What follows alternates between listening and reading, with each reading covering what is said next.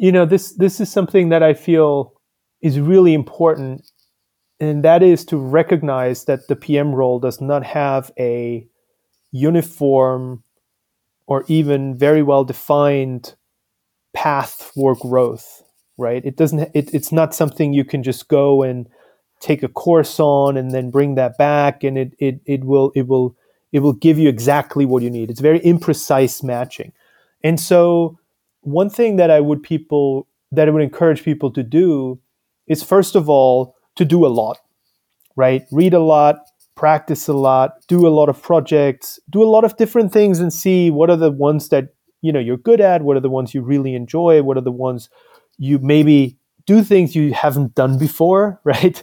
like seek out projects that have characteristics that you have not done before and augment that with a lot of activities around it. Ciao, io sono Marco Imperato e questo è il podcast di. Product Heroes è il punto di riferimento in Italia per il product management Finora abbiamo aiutato oltre 180.000 persone tramite master, formazione in azienda, guide, articoli e meetup. Lo facciamo anche attraverso questo podcast in cui intervisto product leader che spaccano e che lavorano in tutto il mondo. Sono sicuro che ascoltare le loro storie migliorerà il tuo modo di costruire, lanciare e generare impatto attraverso il tuo prodotto. In questo episodio parlo con un amico che è Stefan Schnabel, che è Senior Product Manager in Google dove lavora da oltre 11 anni. In questo momento Stefan guida il team di ingegneri, il cui obiettivo è quello di portare education su materie tech a milioni di utenti, sia dentro che fuori Google. Stefan scrive anche sul suo blog che è The Product Insider, lo trovate a theproductinsider.com, dove condivide le sue esperienze aiutandoci a diventare migliori persone e anche migliori product manager. Con Stefan in pratica parliamo di cosa significhi essere un product manager in Google, di come è diventato, di come organizza il suo team, degli errori che ha fatto e di tutto quello che ha imparato lavorando nella big tech per eccellenza. Questa interview sarà totalmente in inglese, quindi perdonami per gli errori e buon ascolto. Hello Stefan, welcome to Product Heroes. Ciao Marco. Thanks for being here today. Uh, we're waiting to hear your story, your experience. So let's start with the your personal story. So, what's your story? How did you uh, become a PM? Can you tell Can you tell us something more about that? Yeah, yeah, hundred percent. So, thank you for having me. Super happy to be here. Um, I am actually a first time college student, uh, and I grew up in a really small town in Austria. And so it wasn't clear at all uh, from the environment what's going to happen here. And uh, folks who know the Sound of Music, the original one, that's actually where I grew up and uh, always loved math, uh, always loved school uh, for some reason, and then went on to study computer science uh, with a focus on statistics, and always sort of built things, um, mainly websites, uh, some other multimedia stuff. Uh, I could give some examples later. during the summer holidays, so in college, I remember in the summer holidays, I actually started building and selling websites and multimedia CD-ROMs and that's where I kind of got hooked on building products. And so one summer, I worked as a as a machinist, so on the factory floor, you know, blue overall, dirty head to toe. Um, I spoke with the owner of the company, and they needed a website, and so I told him that that that stuff that I can do, and he, and he gave me a chance, and I had I had no clue how to do it, you know. So I went home, and I sat in front of my computer until about three in the morning to figure out how to meet their requirements. And, and I finally had the breakthrough moment. So the next day, I was on my Vespa. You know, I didn't have a car at the time. I was on my Vespa. You know, dro- I drove over and I said, "Yeah, I, I, can do it." And I made him an offer, and and he took me up on it. He gave me the job, and we made a CD-ROM for their marketing. And uh, I'll never forget that day. You know, I, I had it. I had it factory produced at Sony and so I went to Sony and had, had them, you know, do like a thousand pieces or whatever. And and I felt like I've just invented fire. You know, to me this was this was so so thrilling. And that and that's when I knew, you know, there's something there that is a source of energy. It was it was a huge day for me. So so I'll never forget that. Um, yeah, and so I went on uh, after college to start my career as a computer scientist. I was an engineer um, in the banking industry, um, starting in 2008, which was a, an incredibly crazy time to start in the banking industry. Spent three years um, at Goldman Sachs as an engineer, learned a ton. Uh, what I learned at Goldman is really production to build production worthy products, right? So there's this idea of playing around with stuff, and then this this idea of like this has to work under a lot of conditions. And so I, I really give a lot of credit to a lot of learnings I had. And then in London, joined Google. Uh, we can talk more about that later. And uh, spent eight years in the Bay Area with Google. And since 2020, I moved back to Europe. Uh, I'm currently based out of Munich, um, and I've changed teams a number of times at Google. And yeah, I'm I'm I'm looking back, and I just couldn't explain why the things happened the way they happened. Um, but but certainly, I'm super you know blessed, and I feel very, uh, a great degree of gratitude to having had all these opportunities, meeting all these great people. There are two things that strike me. The first one is that you were driving a Vespa so we are very proud of it. the second thing is that just if you think that a few years ago you were using not just like producing or selling, we were using CD, mm-hmm. and like all the world were using like CD, and now they are kind of gone. Totally. So I we don't have even something to to use the CD for for our computer. Yeah, it's, it's true. Crazy. I wouldn't be able to look at that product that I built way back when at, at this point you know no no no cd-rom drives anymore in any of the computers it's it's all in the cloud so and actually you've been working at google at google for 11 years and everyone is very curious of how to become a pm at google because there are some legends around like hundreds of interviews like you have to work on some so can you explain how you personally became a product manager at Google? What's your what was your your path? Yeah, absolutely. So there are multiple paths to become a PM and then obviously becoming a PM at Google. The one that I took, I called that path getting in and getting around, which is that you enter the organization in a non PM role and then you transition to the PM role while you're working for the company. And so I actually started my journey at Google as a researcher in sales. Uh, that is an awesome role. Um, has a ton, ton, uh, high degree of freedom, so very creative. Um, you have, you know, a, a, lot of opportunity to generate value directly with customers, which I think was a, a really unique position for me. And I also happen to have quite a lot of time at my hands. I started in London, as I mentioned, which you know is about eight hours time difference away from Mountain View. So in the mornings, it's pretty quiet. Um, and so I started coding. I started to get to know the organization, the org structure. I did some amazing engagements directly with customers. I had an opportunity to sit down with customers asking all the questions I wanted.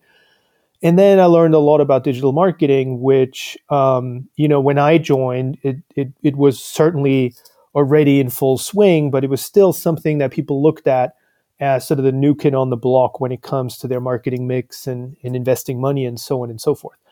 And having all that time and having that ability and not necessarily having the pressure associated with my role was actually pretty amazing. So it allowed me to take four months, five months to just totally immerse myself. Um, and then I heard about a product role that opened up. And my manager at the time, his name's Gabriel Hughes. Um, he's an absolute rock star manager, probably, you know, under the very top managers that I ever worked with. He mentored me. He showed me, okay, what do PMs do? And, and he showed me the ropes a little bit. Um, yeah. And so I was, you know, I decided to gun for that role. Um, it was another seven interviews. So it was full, fully fledged HR process, even when you are on the inside of Google. It was pretty intimidating. So I'm not going to lie the people that you get interviewed by are some of the highest caliber individuals. It's obviously global, a global committee of interviewers. So um, I studied for two weeks nonstop. I put all the other work aside. I sat down in, in the UK our, in one of our offices in the UK, one of the Google offices. There's a library on the top floor. And I remember sitting there from like 8, 9 in the morning to like 10, 11 at night, just practicing, researching, I remember I had this big booklet, this notebook, and it was sort of like an A4 letter sized notebook, and it was it was completely full by the end of those two weeks. with what, what did you study? In I studied. I practiced interview questions. Ah, so okay. I researched interview questions online, And then I just worked through the answers of those interview questions. And I did that by hand because that's a more natural speed for me to acquire knowledge than just looking at slides, right? That's a very shallow way. So I wrote down every single answer. I must have gone through, you know, 200 questions or something. And so it was really something where I felt, you know, like this is almost sort of like you study for a course at university or an exam. Um, that's how I treated it, and it's sort of it's sort of obviously I turn around now and I contributed success to it. Um, but the one thing that I do know for sure that it did was it gave me a very clear picture of what PMs do, and that was amazing because when I learned during those two weeks what PMs are actually doing, I realized that this could be the role that I could do for longer in my career. And that unlocked a whole new value, a whole new source of, um, of motivation for me.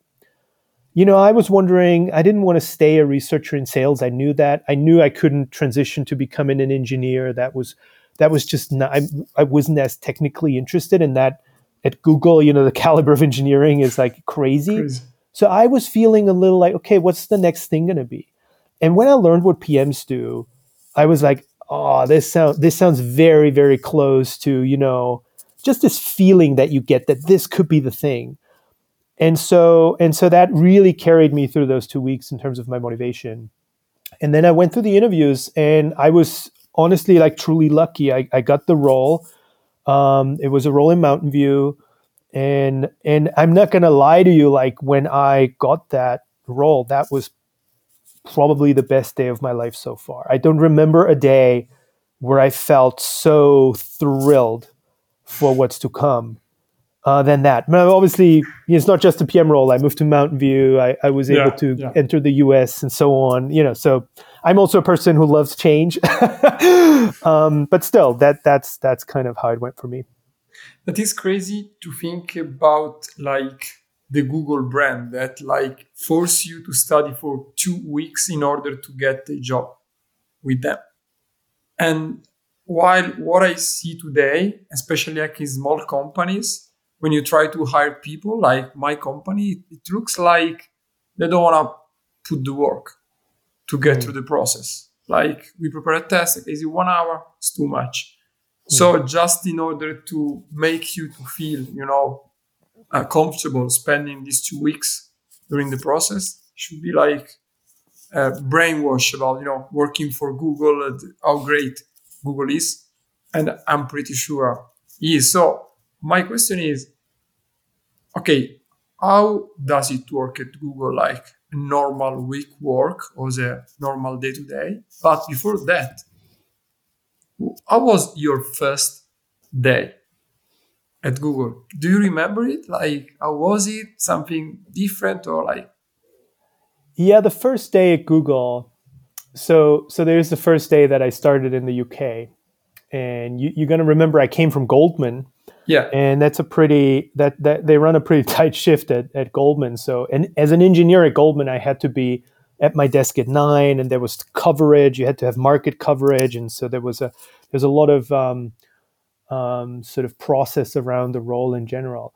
And so when I joined Google, I will never forget that because on my first day, so I came in and, and the tube, the underground trains in London are notoriously delayed and there's a lot of people and so on. So I went there, it was one of these days. And so I just ended up late, you know, clogged up behind a lot of people and I emailed my team and I said, Hey guys, I'm so sorry. I'm going to be late. I'm going to be like 10 minutes late. So I'm, I will not be there at nine. I'll be there at 9 10, which was totally normal behavior in my previous role. It was like, look, I got to be there at a certain time. And if I can't make it, I have to let people know because, you know, they, they rely on me in some scenarios. And, and then I had, I had this coworker, uh, her name's Marina. She's absolutely fantastic Marina took me aside and told me, like, just that you know, it's okay if you come a little late. it's not a problem.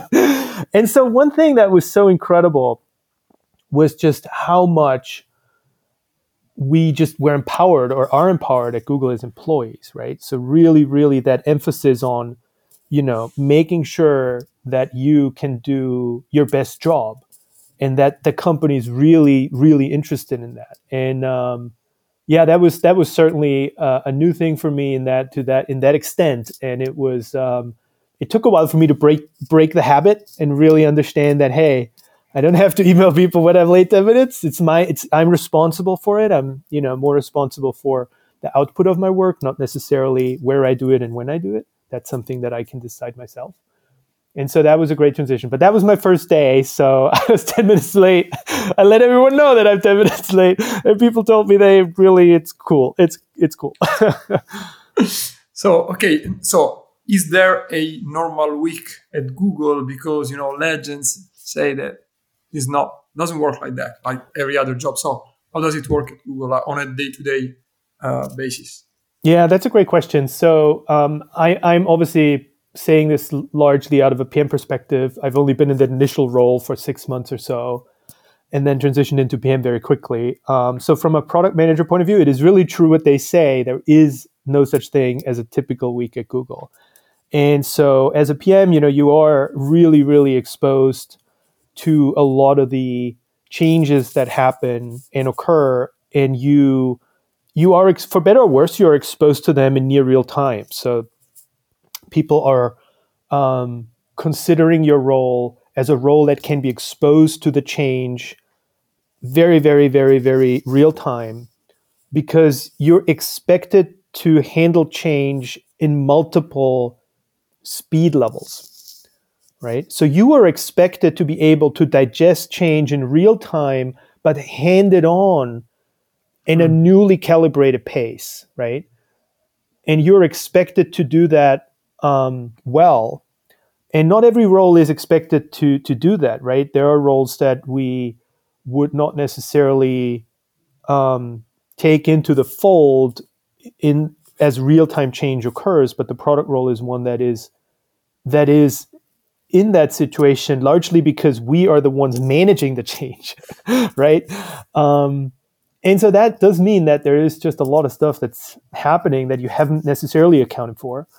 Um, and you know, good examples for that are always executive presentations, right? I came in one day and my executive presentations got pulled forward by four weeks, right? So you come in, you're like, okay, I have I have this plan for how I'm going to approach this problem, and then you have to adjust that plan in real time and you have to do it with a smile on your face and you have to do it in a respectful way and and and you're not sort of um, yeah and, and and i think that part is really unique for product managers so the only thing that exists is an average week so as you go and you look over longer time periods you can say okay what happens on average right and so on average in a in a week you spend a lot of time talking to customers and trying to understand the problem okay. you know you go and find out what the problem is then you go and find out what the problem really is, and then you're going to overlay and dig and dig and dig some more. And so that really is the part that is core of our role, that is core of the PM role, that we're most accountable for,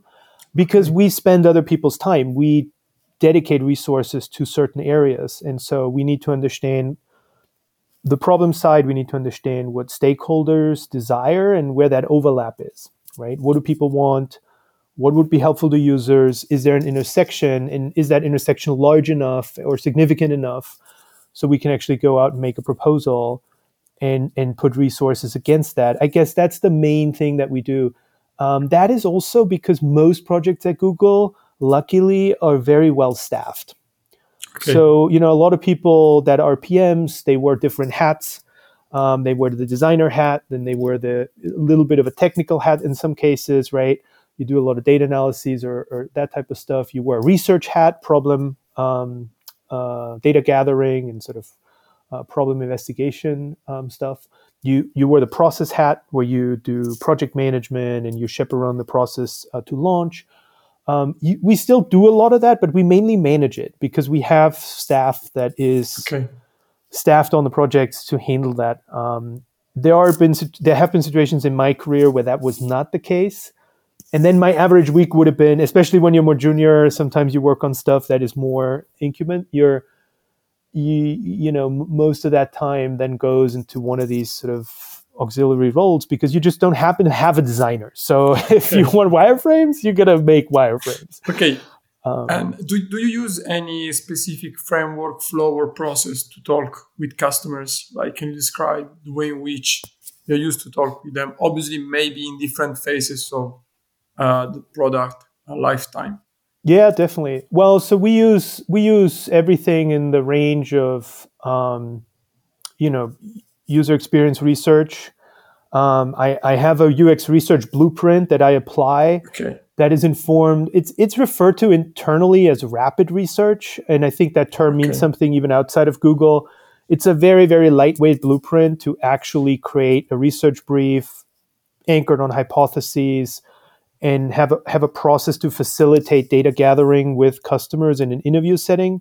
Um, that can be both done remotely or in person, and it can include artifacts or no artifacts depending on where in the product lifecycle you are.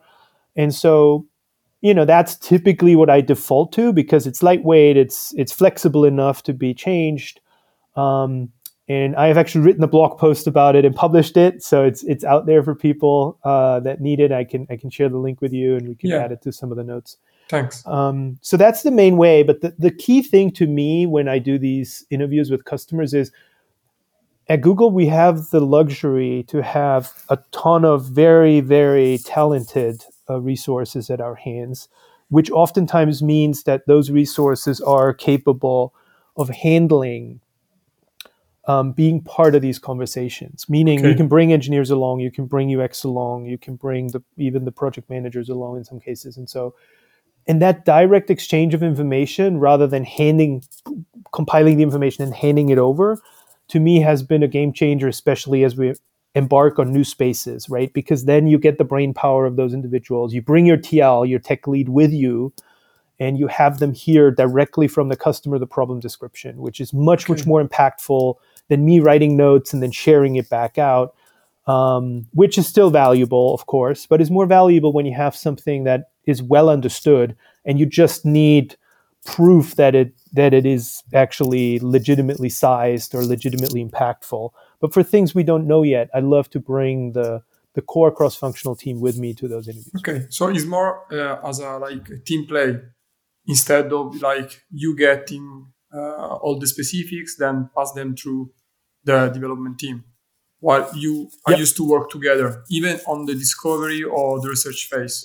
Full full end to end working together is the most impactful thing because then you have a TL who has the technical acumen and competencies, but also understands the problem of the end user. So the solutions okay. will be way different, right? The solution space we all know this picture where you know that's what the product manager described that's what the engineer built it's this swing that is all kinds of crooked and weird and so on. And so and so you end up in situations where where you don't just you just don't have that understanding. Now obviously if you do not have product management that's really where companies end up in trouble.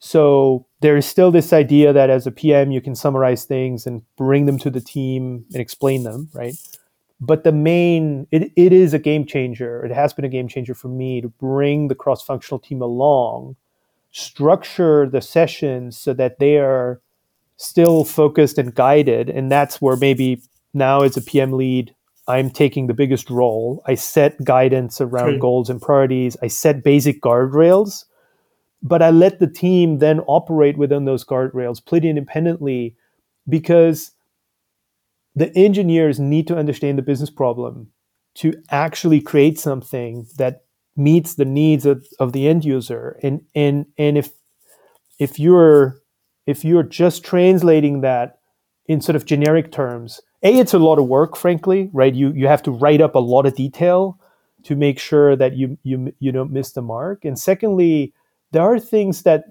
you know engineers see that I wouldn't necessarily see, and and it it is a better solution for it.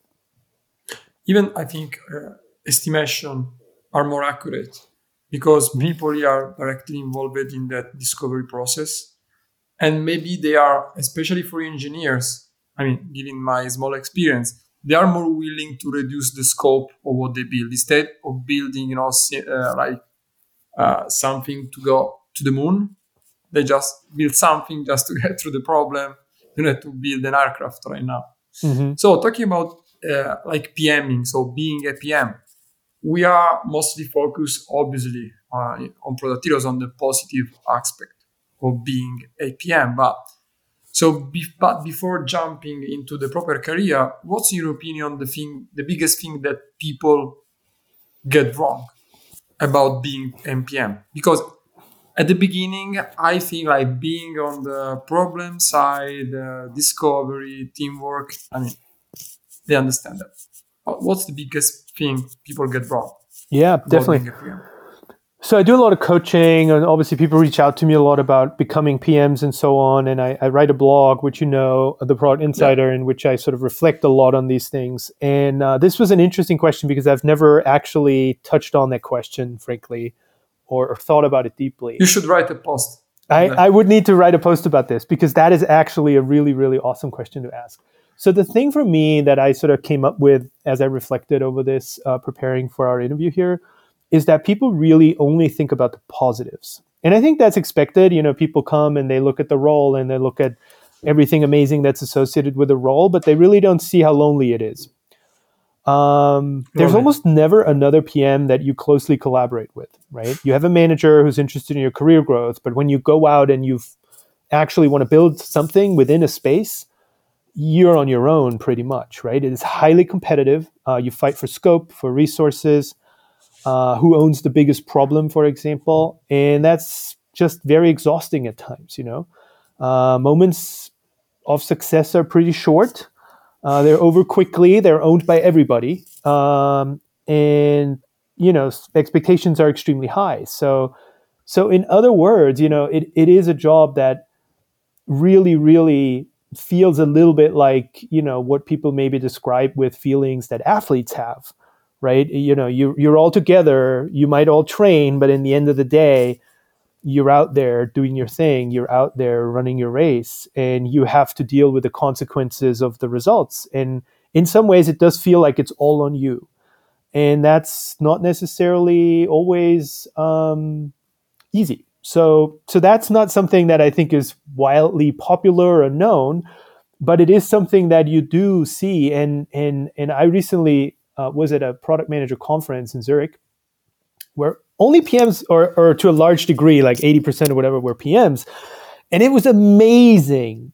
It was a little bit like a therapy session. you went in there, and everyone you spoke with had the same challenges that you had, and it was so like, oh my god, finally whatever I say means something to someone else because clearly when you do that in your work environment, again, there there aren't many opportunities where you have time at ease without any pressure, without any competition, where you can actually exchange with another PM what you're just going through. And even just hearing that, hey, what you just went through is normal and that's fine. And that's the emotion you will feel can't just be such a game changer. And the one thing that I would add to that as well is pairing that up with a brand name like Google really doesn't make things easier. It makes things worse.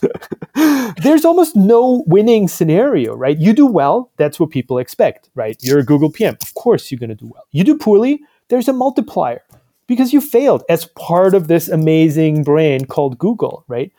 So to me, the thing that get people get wrong is that they confuse the sort of bigger stuff like the big brand, the big success with what really matters as a PM. To me, it's the small things.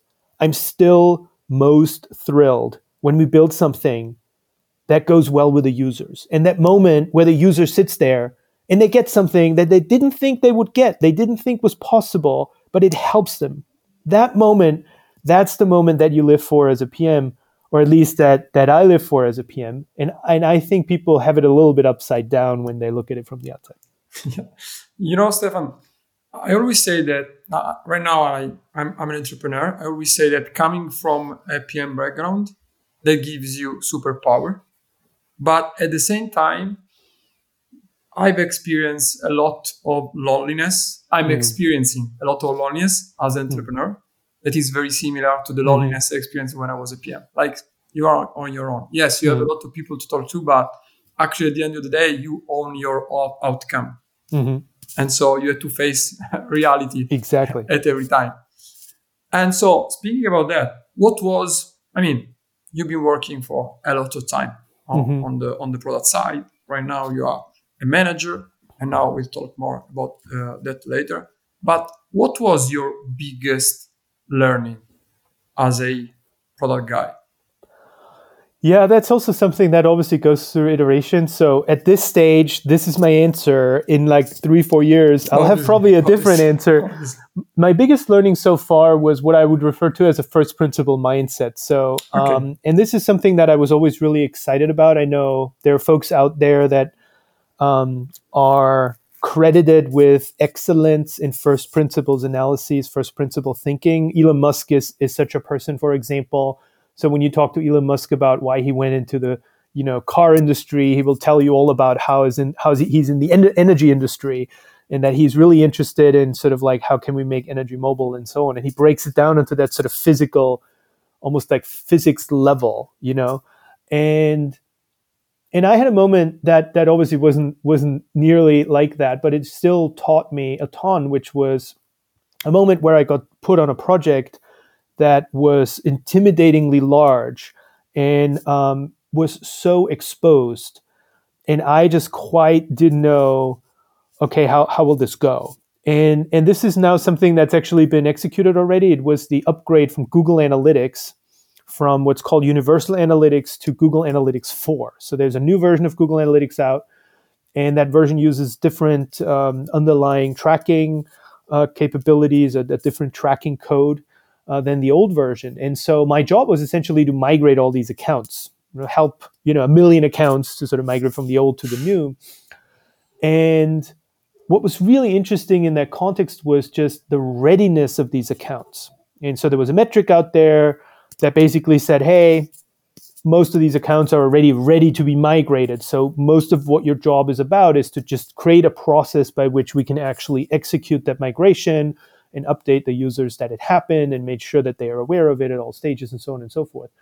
And so and I was like, mm, I'm not sure. I, I, I was I multiplied even the slightest chance of failure times the exposure and the significance of this project. And and so that risk was still too high for me to just rely on assumptions.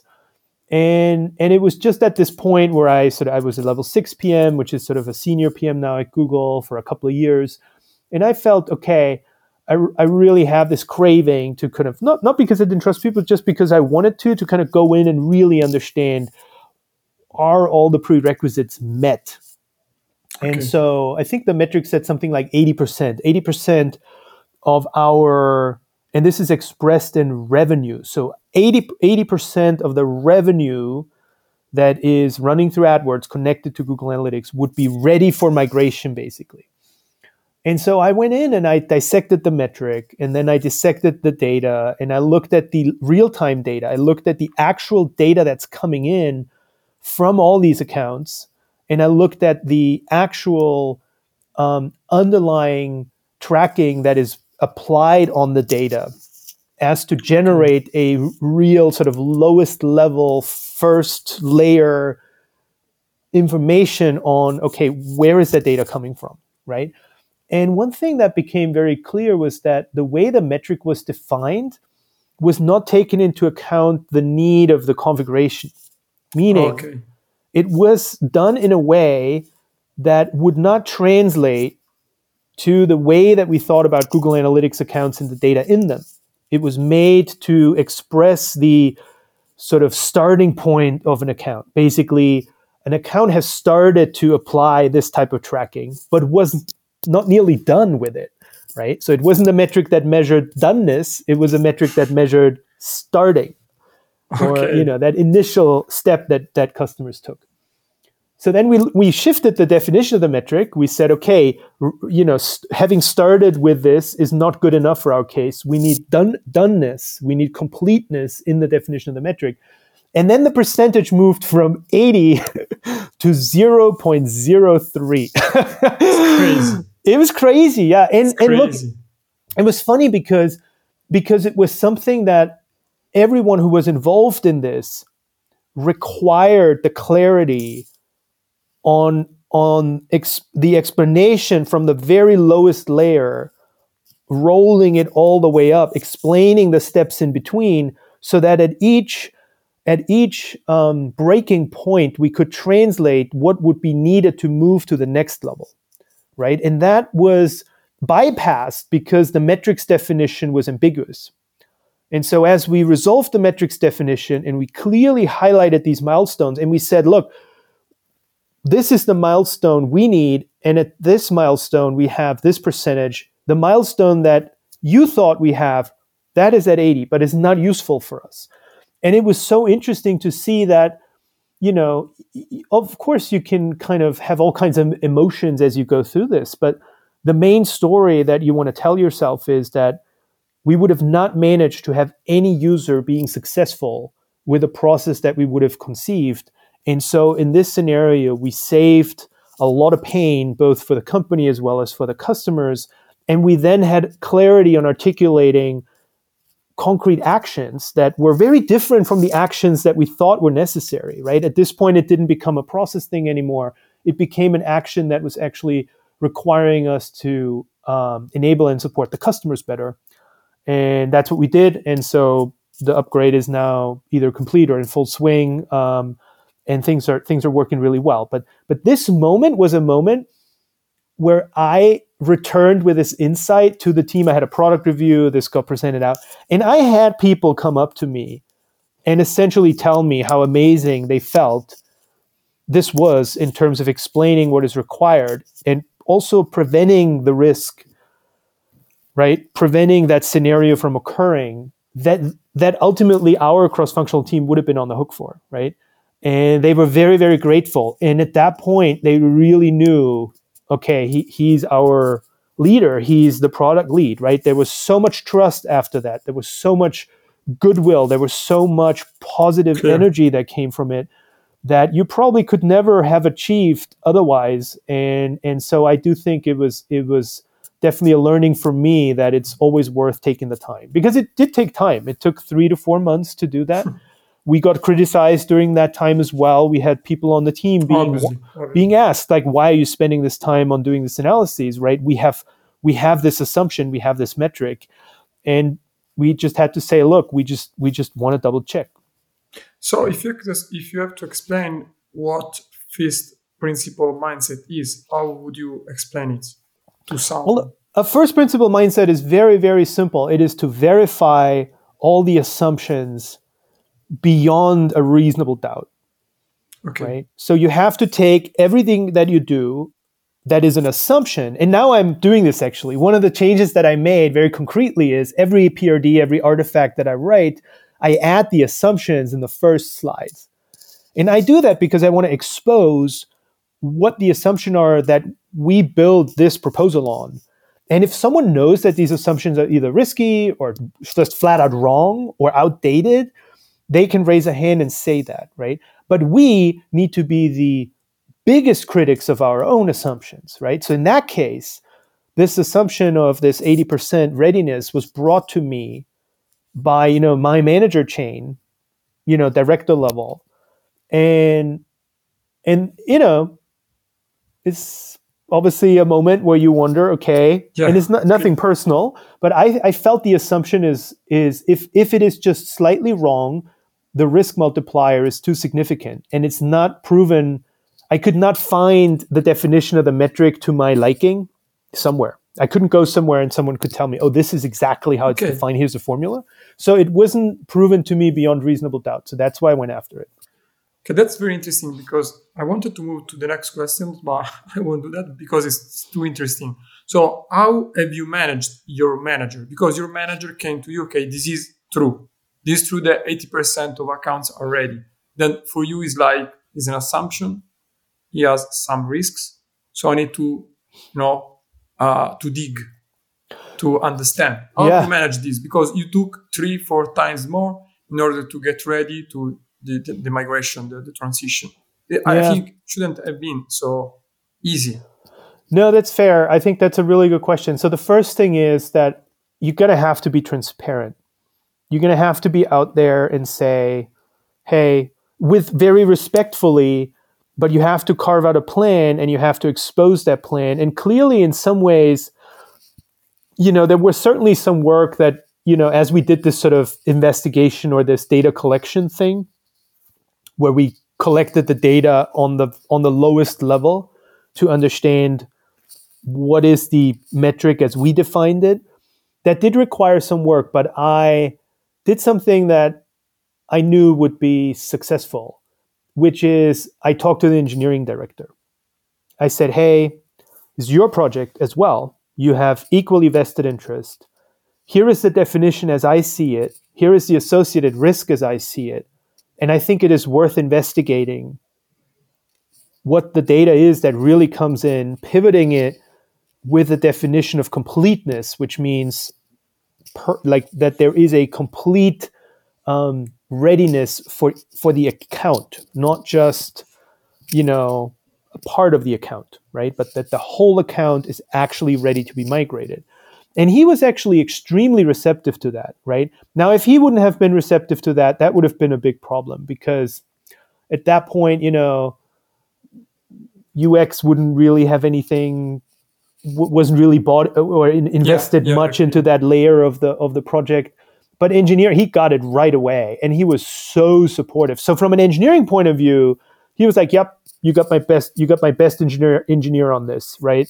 We're going to do the data tracking we'll do the we'll do the aggregation we'll give you the we'll give you the percentage right? I, I he totally understood what i was talking about very very quickly.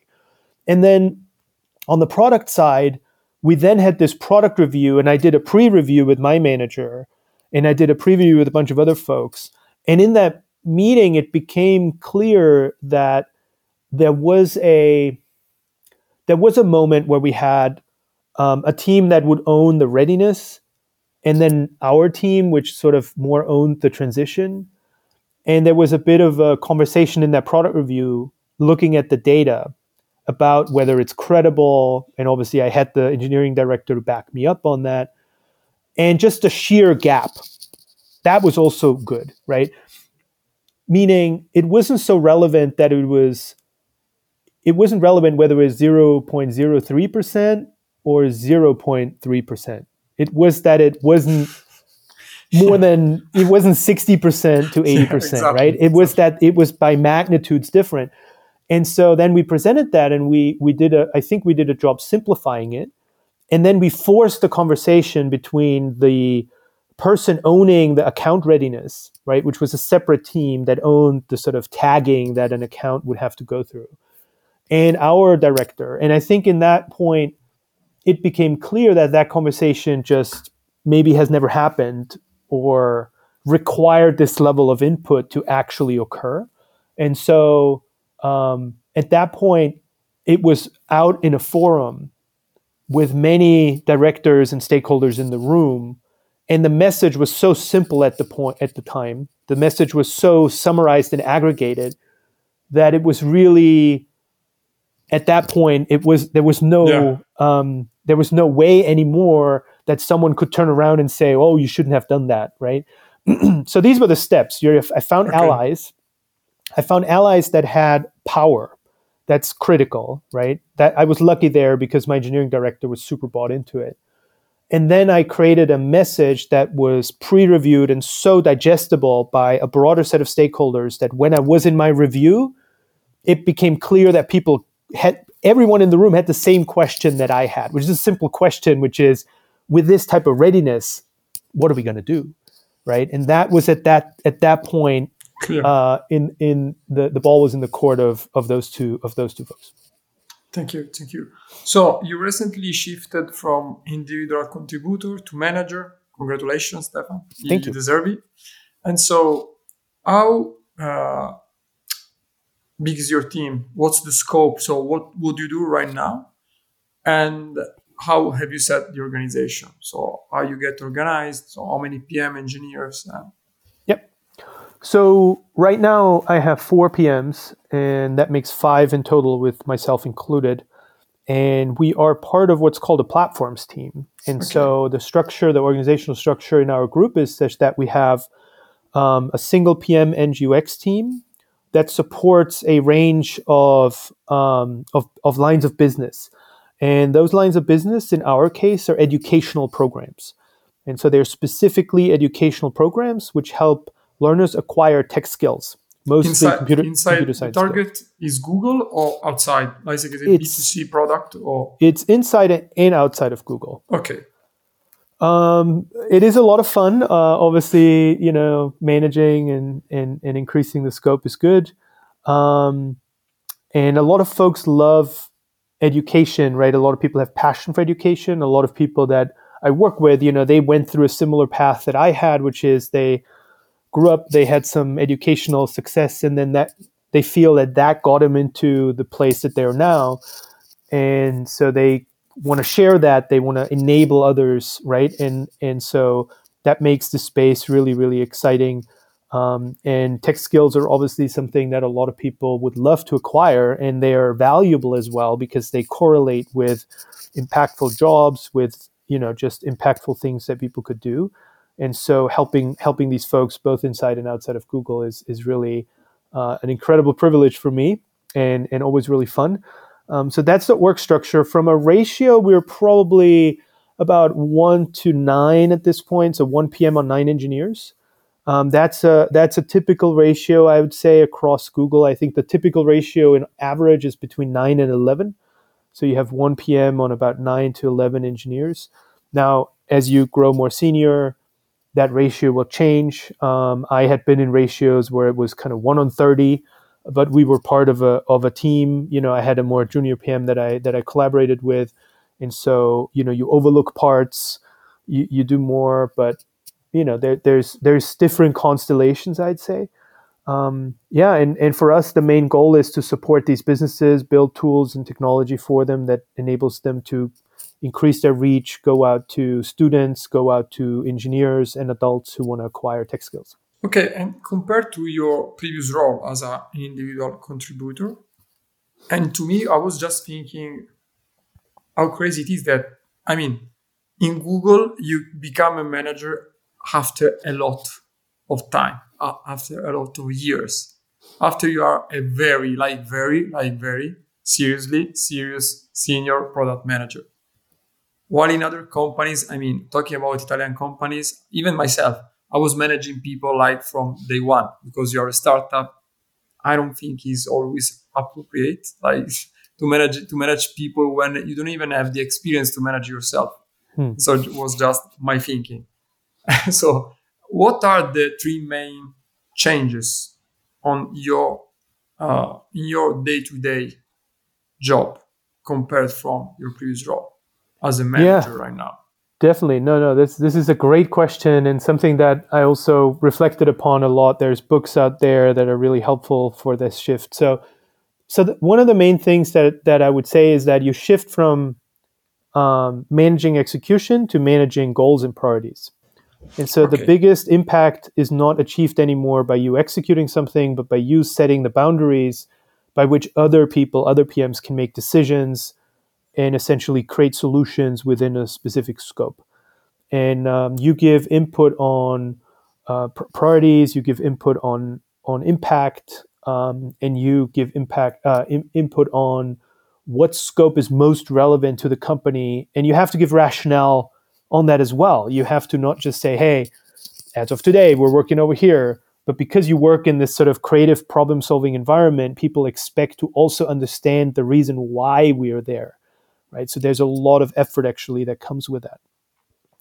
Um, the second thing I'd say is that people management is really complex. Um, there's a lot around relationships, capabilities, not stretching people too much, but making sure they grow, making sure they feel engaged. Um, and that's probably why Google has such a long sort of uh, trajectory for managers, um, because you know we we we have a lot of people in in the company that are obviously at an incredibly high level of competency. And so you know when when you manage them when you influence them when you try to have them focus on a specific problem for example a lot of care has to be taken. And and that is that is a a justified exchange in some way. Um, meaning you know it's not just that you manage people people also need to want to be managed by you right and and with that comes a great responsibility um, and then the third thing i'd say is that i have to be way more available and to connect quickly and to be present um, with my team than I've ever had the need to do before. As an IC, I want to get airtime with my manager. And so I'm sort of like pinging my manager when I feel I need my manager. But now I'm on the other side of that. And so there's five people, 4 hmm. people coming to me with the stuff. And then there is also other people who want to talk to me about my team or about the things that, about the area that my team operates in.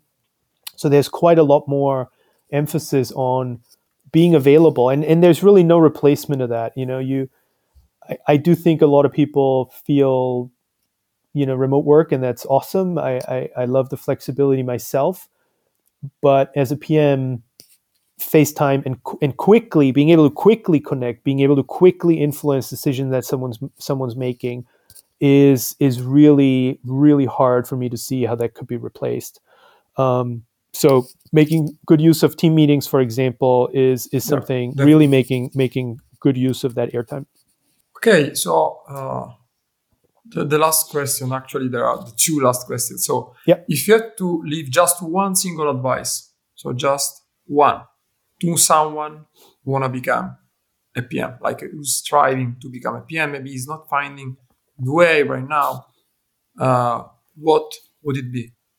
Yeah, so so the summary here that I wanted to say is that you know you're going to go out and find something that you can PM that you can product manage, right? Whatever that is, just anything. And and I, I I really think that's critical. It's critical for people to go out, find something that they that they can PM that requires them to go to the users, requires them to ask questions, require them to identify the problem, and then find a way to address that problem and go back out with that and really find out whether that's thrilling to them and exciting to them when you want to become a PM, right, the real question you want to ask yourself is are you doing it for the right reasons?